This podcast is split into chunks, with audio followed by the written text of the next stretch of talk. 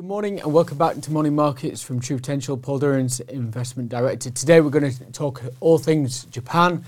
It's been one of the best performing stock markets and we're going to look at some economic data released this morning.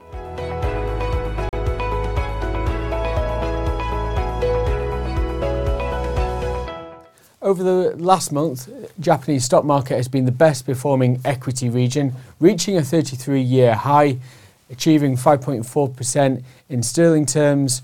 And we compare that to global equities, which are up just 1.2% in sterling terms. Really driving investor optimism is the better economic data that we've seen coming through. This morning we got more economic data on the survey front from businesses on the manufacturing and on the services uh, side as well.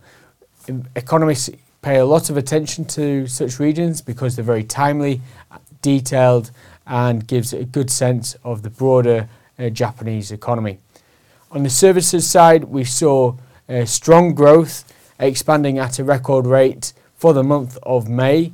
What we're seeing is strong demand um, internationally for services coming through from tourism, and we're also seeing strong private consumption uh, for services, which is really supporting those businesses. Employment has continued to increase as a result, which is supportive uh, for their economy at the, the fastest pace on record. When we look on the manufacturing side, it's it's improving, but not at the same rate as services. Um, it did, however, show expansion for the first time since October.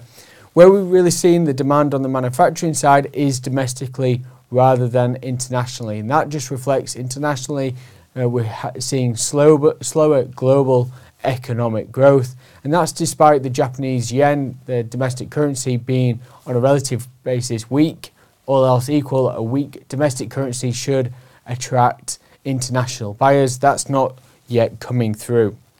When we look at uh, the inflation front and at input prices, Japan has been suffering with uh, very low or um, zero inflation for many decades, and it has been problematic.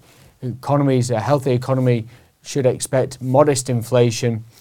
That's starting to come through now, which is again a real positive, currently at 3.5%. When we look at the survey data, input prices continue to rise, particularly on the services side given the stronger demand, and businesses are helping to pass those uh, higher input costs onto the end clients. The manufacturing side, the input costs uh, eased, so you're not given the demand isn't quite as strong, and you're seeing improved supply delivery times.